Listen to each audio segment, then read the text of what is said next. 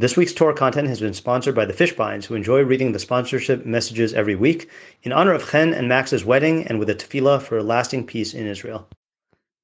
Hello, I'm Rabbi Matt Schneeweiss, and this is the Stoic Jew podcast, where we explore the relationship between Judaism and Stoicism. Today's reading is from Epictetus' Enchiridion, the Handbook, Chapter 3. With respect to any of those things you find attractive or useful or have a fondness for, recall to mind what kind of thing it is, beginning with the most trifling. So, if you are fond of an earthenware pot, say, I am fond of an earthenware pot. Then you will not be upset if it gets broken. Okay, so before we talk about that excerpt from Epictetus, we're actually going to talk about another excerpt from a different author, which is what prompted this episode in the first place. And that author is Rumi. And the poem I'm going to read from is t- entitled A Given. Now, I don't know if Rumi came up with the titles of his own poems, or if this is from the translator, but I'm reading from the translation by Coleman Barks. And I'm going to read the whole poem, even though we're only going to talk about one out of the two elements. Okay, and just so you can know what to pay attention to here, uh, there are two analogies in this poem. There's the cotton analogy and then the prison cell analogy. So we're going, only going to focus on the prison cell analogy, but here's the entire poem. The drum we hear inside us now, we may not hear tomorrow. We have such fear of what comes next death. These loves are like pieces of cotton. Throw them in the fire. Death will be a meeting like that flaring up, a presence you have always wanted to be with. This body and this universe keep us from being free. Those of you decorating your cells so beautifully, do you think they won't be torn down? The eventual demolishing of prisons is a given. Fire change, disaster change, you can trust that those will come around to you. Alrighty, so that last part about uh, where he gives this sort of uh, rebuke, really, to the people decorating their prison cells. Prison here meaning the body in the universe. Right? I'm just going to read that last part again. Okay, so this body in this universe keep us from being free. So that's the metaphor of the prison is the body and the universe. And then he talks to the people who are in the prison cells. He says, "Those of you decorating your cells so beautifully, do you think they won't be torn down?" Okay, which is what caused me to associate the Epictetus quote. And then he assures us, he says, this eventual demolishing of prisons is a given. Fire change, disaster change, you can trust that those will come around to you. So he seems to have a negative view of those who are decorating their prison cells, meaning those who are building up and adorning their uh, their body and their their physical existence in this universe.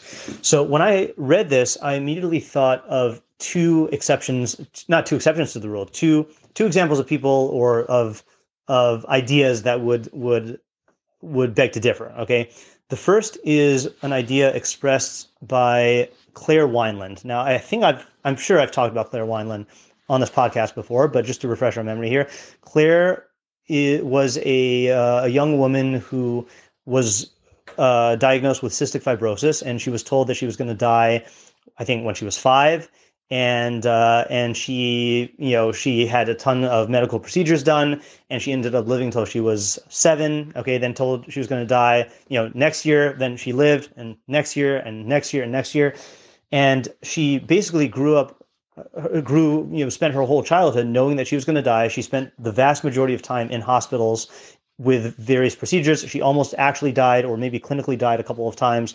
Uh, eventually she she did pass away when she was 21 um, I used to use her. She was a motivational speaker. I used her videos in my Koheles uh, shiur, uh, my Koheles class in in high school. So I want to share with you an excerpt that from a speech that she gave when she was 19. This is the Claire Wineland at Zappos All Hands meeting speech, and I'm actually I was going to paraphrase it, but I would really rather let you hear from Claire herself. So this is about a two minute excerpt describing her her decision that she made about her hospital room when she was in a very long hospital stay. Okay, here we go. Because here's the thing go back to that hospital room.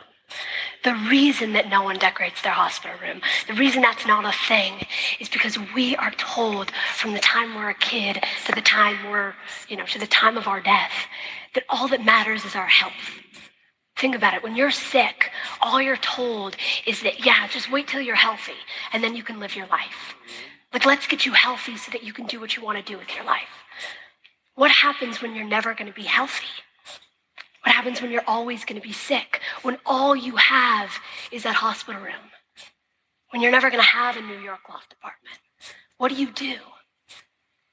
Because the truth is, that hospital room, what do we think of when we think of hospital rooms? We think of cold, we think of white, we think of sterile, we think of where people go to die. Right? We think of like little, we think of that. what if the hospital is just a room? What if it is just four walls and a window and a bed? And it is up to us to choose what we do with it. Because I was not given a New York loft apartment. I was not given possibility to get mm-hmm. whatever house I want. I had a hospital room. And I figured out how to make it home. And that's because I didn't reject it.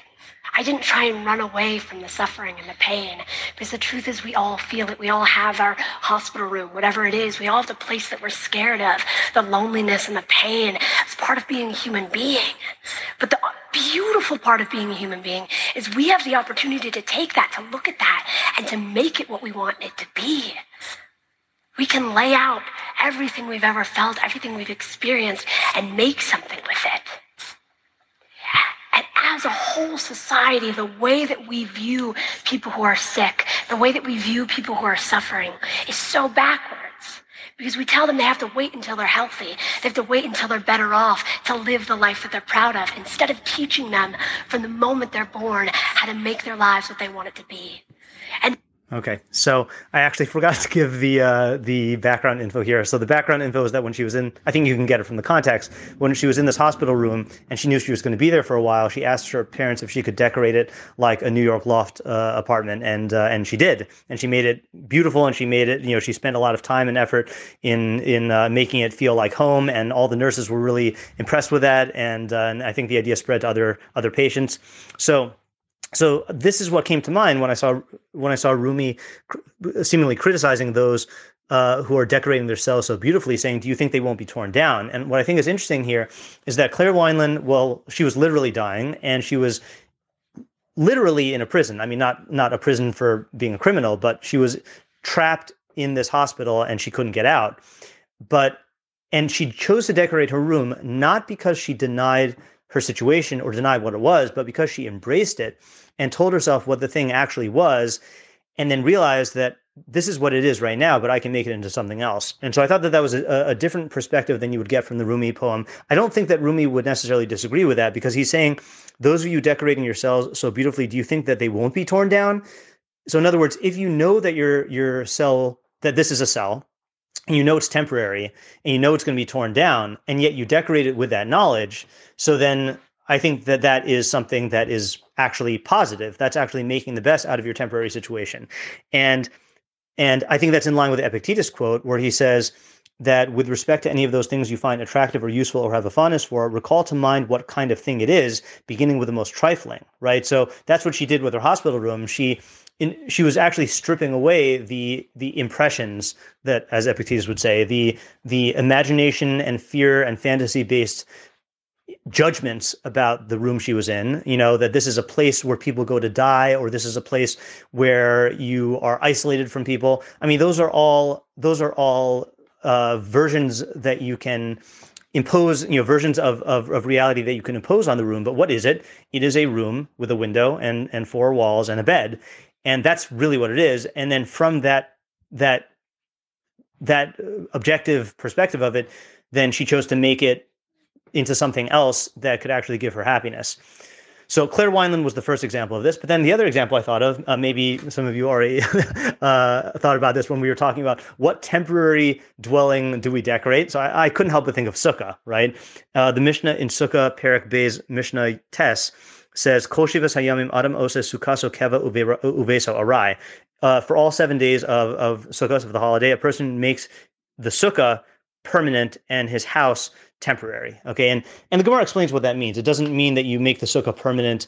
You know, you, you don't make it a permanent sukkah, but what you do is you treat it as a permanent residence. You take all of your your your fanciest furniture and bedding and and uh, and uh, and silverware, and you you bring that into the sukkah, and you treat your house as temporary. And we actually do decorate our sukkahs.